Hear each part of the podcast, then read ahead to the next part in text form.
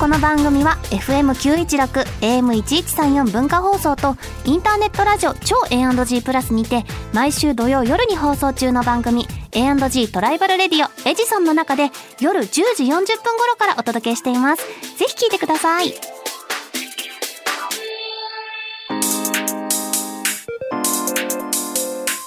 週刊秋田書店ラジオ編集部こんばんは週刊秋田書店ラジオ編集部編集部員の伊藤健人ですこんばんは代打編集部員のあすみかなですはい漫画が大好きな僕たちが編集部員となって秋田書店の漫画作品の魅力をお伝えしていく番組週刊秋田書店ラジオ編集部、ということであすみ先輩今週もよろしくお願いしますはい代打させていただきますよろしくお願いしますはい、まあ、短い時間なんですけれどもね、はい、今日も楽しくやっていきたいと思います、それでは早速メールを紹介しますラジオネームここもそこもさんからいただきました、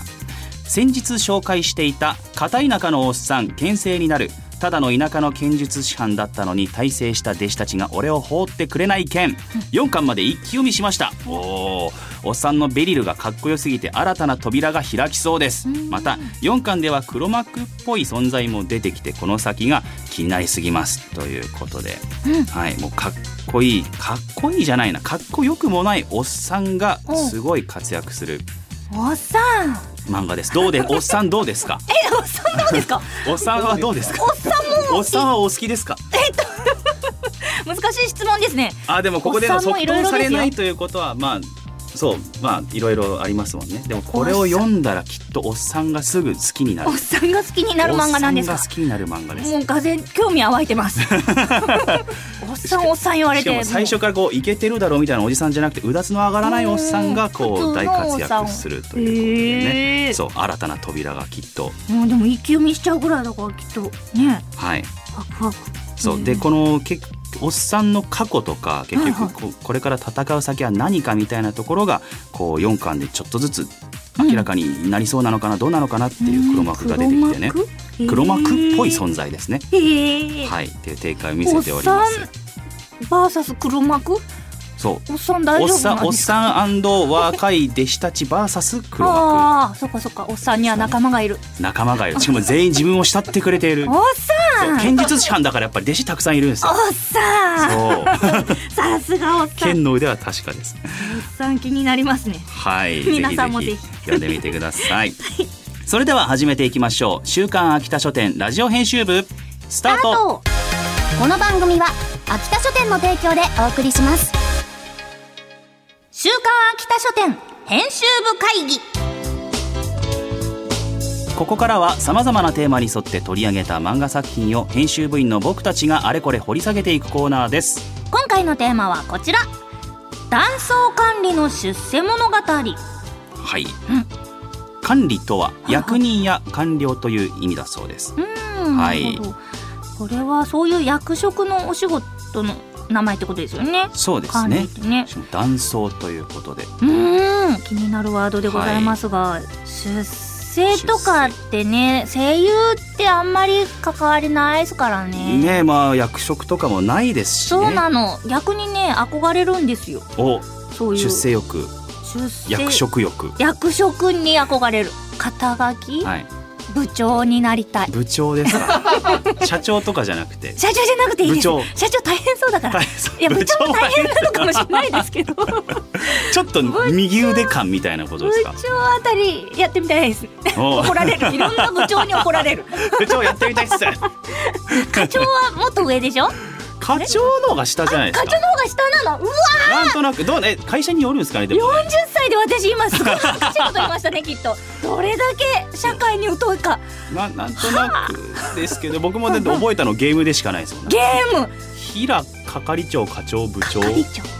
長かかかかでなんかこの部長と副社長とかねなんかゴニョゴニョあるんですよゴニョゴニョ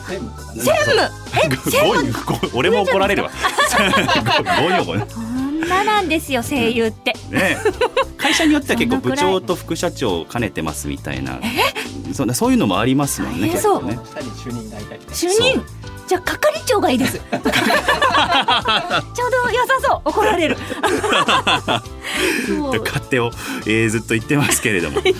はい、えーさあそんな「断層管理の出世物語」というテーマで取り上げるのは漫画クロスにて好評連載中の「罹患広告引きこもり随聴秘伝日々高級を抜け出し有能管理やってます」ですはい原作東雲スピコ先生漫画佐古美咲先生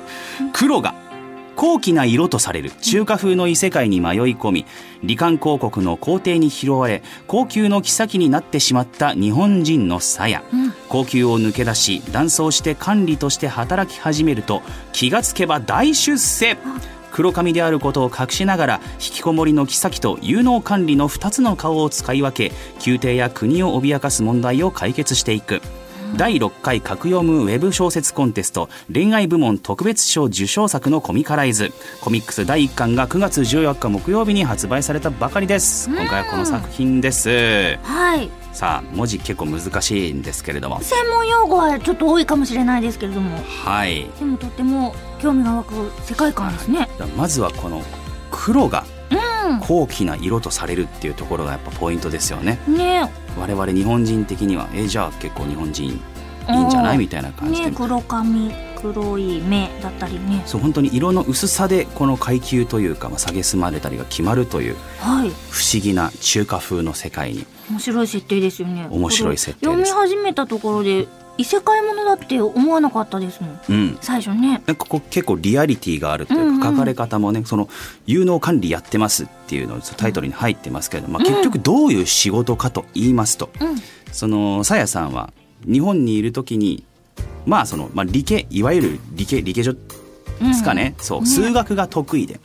でこうここに行ってもじゃあ何の仕事をしようかってなった時に結局この国のこう部署の経理の部署みたいなところでうんうんうん働き始めるんですね、そうしたらやっぱりもう現代日本の知識とかありますからまあこう有能有能計算も早いし、えみんなに慕われるんですけれども、本当はこの国ではそこでは女性は働けなくて、うんそうっていう秘密をこう抱えつつ周りの仲間に助けられながら、まあでも妃なんでそもそもねそうそう抜け出すっていうのは問題ですけれどもそうなんですそうその辺の秘密はまだこう語られてないんですけどね一貫時点だとじゃあなんで、うんなぜ日本からここにね来ることになったのか。でこの女性の身分を隠してなぜ働こうと思ったのかみたいなところはうんこれから先により掘り下げられるのかなという、ねでもドキドキのシチュエーションですねね本当になんかハラハラドキドキもあハりラつつ、ハラドキドキでもキュンキュ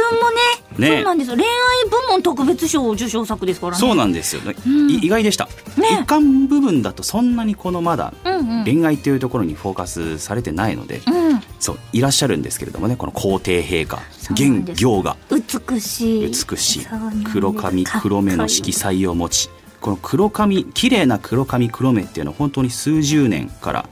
数百年に一人しか生まれないとされている、まあ、それがこの行がなわけですけれども、もう一人こういてしまうんですよねさやっていう日本自身人がが。そうだっていうねそうだこの世界に2人いてはいけないんじゃないかというところからこう身分を隠して髪の色も隠してねうんだちょちょっとあの面白くないですかこう現代日本だなと思ったのは金髪のうんね金髪にしてブリーチしたまんまのやつを 残してそこだけ伸びちゃって黒髪部分を隠して 別に身分高くありませんよっていうのをこう偽なるっほてどねなって生活してるみたいなまあとはいえこうバレるのは時間の問題なんじゃないでしょうかというところですけどもこういうなねんか。秘密を持ってるっていうのはやっぱりなんかドキドキがね増しますよねそうあとはこう彼女自身のスキルでどう道を切り開いていくのかとやいーうすごい商業高校出身なんですってこのさやちゃんがねはいいやーすごいですねもう別世界の人ですそれだって 本当に私文系理系どっちですかもうが全文系でしたあ全部文系もう僕も文系ですなんかテストとかの時の点数の差がえぐかったです文ああ系と理系の、はいはいはいはい 全然まあ結構役者ってそういう人そう多いですもんねまあねうん苦手なもんはもう苦手苦手切り捨てちゃうタイプそう多いですよそうね国語はまあできた方がいいけどまあうん別に数学なんていらないかって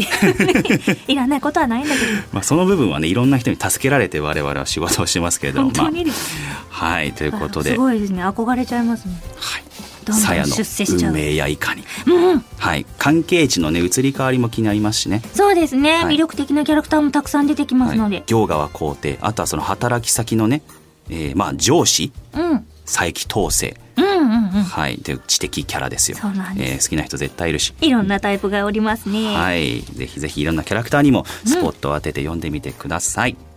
さて今回ご紹介した罹患広告引きこもり随聴秘伝日々高級を抜け出し有能管理やってますのコミックス第1巻と番組オリジナルステッカーをセットにして抽選で2名様にプレゼントいたしますまた作品の試し読みや私たちが漫画の一コマを演じている今週の一コマなど詳しくは番組公式 X 旧 Twitter をご覧くださいそして、罹患広告引きこもり随聴秘伝、日々高級を抜け出し、有能管理やってます。一巻と同時発売の、祭りか管理伝、高級女官気まぐれ皇帝に見染められ、8巻、そして、高級コーヒー物語7巻の3作品で、豪華プレゼント企画を実施。詳細は3作品のコミックスの帯をぜひチェックしてください。以上「週刊秋田書店編集部会議」でした「週刊秋田書店ラジオ編集部」エンディングですさあ次回は「チャンピオンレッド」で連載中の「ビバリウムで朝食を」を特集しますお楽しみに